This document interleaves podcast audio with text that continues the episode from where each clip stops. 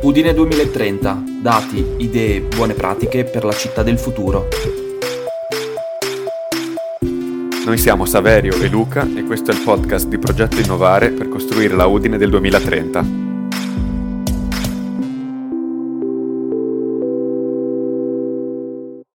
Dunque, la carne al fuoco è già molta.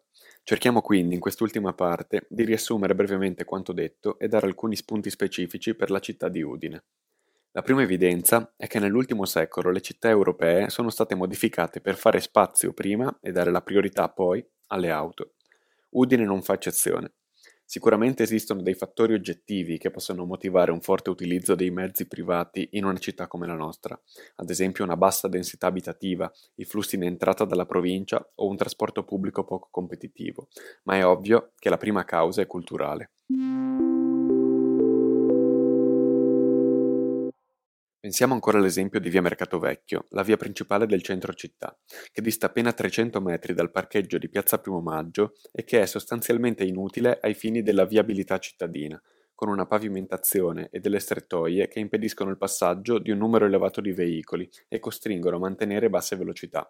Eppure ci sono voluti quasi dieci anni per completarne la pedonalizzazione.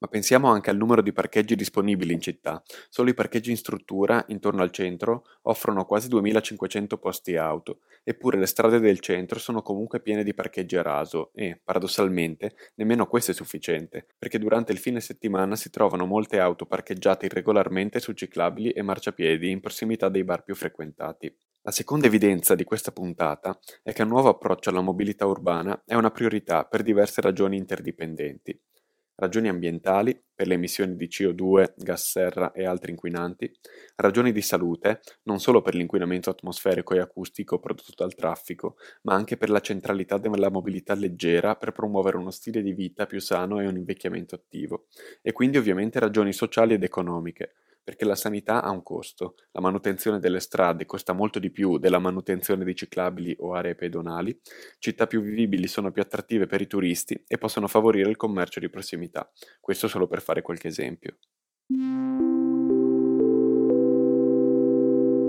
Terzo e ultimo punto fermo è che il futuro della mobilità urbana è stato già disegnato da molte città all'avanguardia e va nella direzione di un'alleanza fra trasporto pubblico locale a zero emissioni e mobilità leggera, principalmente a piedi e in bici. Abbiamo visto che il trasporto pubblico deve puntare su comodità e sicurezza, puntualità e convenienza economica. Obiettivi chiave per migliorare su questi aspetti sono investire in mezzi e infrastrutture moderne e sicure, creare percorsi quanto più possibili separati dal traffico privato e spingere per l'integrazione intermodale, ad esempio dando la possibilità di caricare le biciclette sui mezzi pubblici o costruendo parcheggi scambiatori ai margini della città, dove le persone che arrivano da fuori possono lasciare l'auto e raggiungere le diverse zone della città con il trasporto pubblico. Va anche sottolineato che non si tratta di misure innovative applicate finora solo in città all'avanguardia. È dalla fine del 2011, infatti, che Udine, seguendo le indicazioni dell'Unione Europea, si è dotata di un piano urbano della mobilità, che contiene una strategia articolata e tecnica che va proprio nella direzione degli interventi da noi presentati in questo podcast. Purtroppo però, a distanza di quasi dieci anni, molti dei progetti e delle indicazioni contenute in quel piano sono rimaste lettera morta. Anche per la mobilità leggera le priorità sono chiare. Per quanto riguarda la ciclabilità, l'obiettivo più urgente è la sicurezza, quindi limitare a 30 km h la velocità massima nelle vie a bassa percorrenza e, nelle strade ad alta percorrenza, costruire ciclabili separate non solo dalla strada, ma anche dal marciapiede, per evitare incidenti fra ciclisti e pedoni.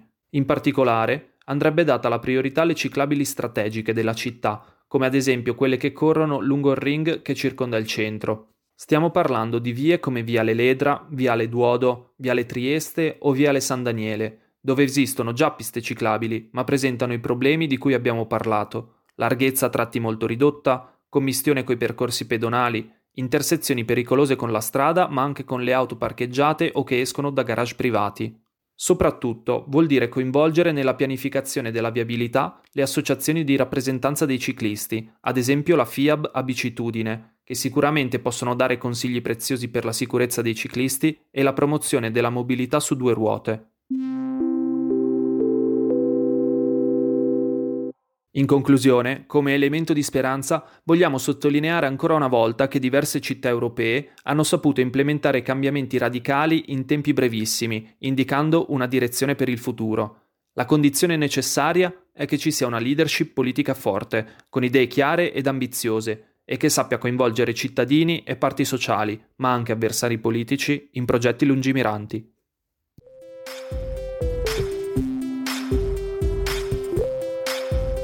Avete ascoltato la terza parte della seconda puntata di Udine 2030, il podcast di Progetto Innovare per costruire la Udine del futuro.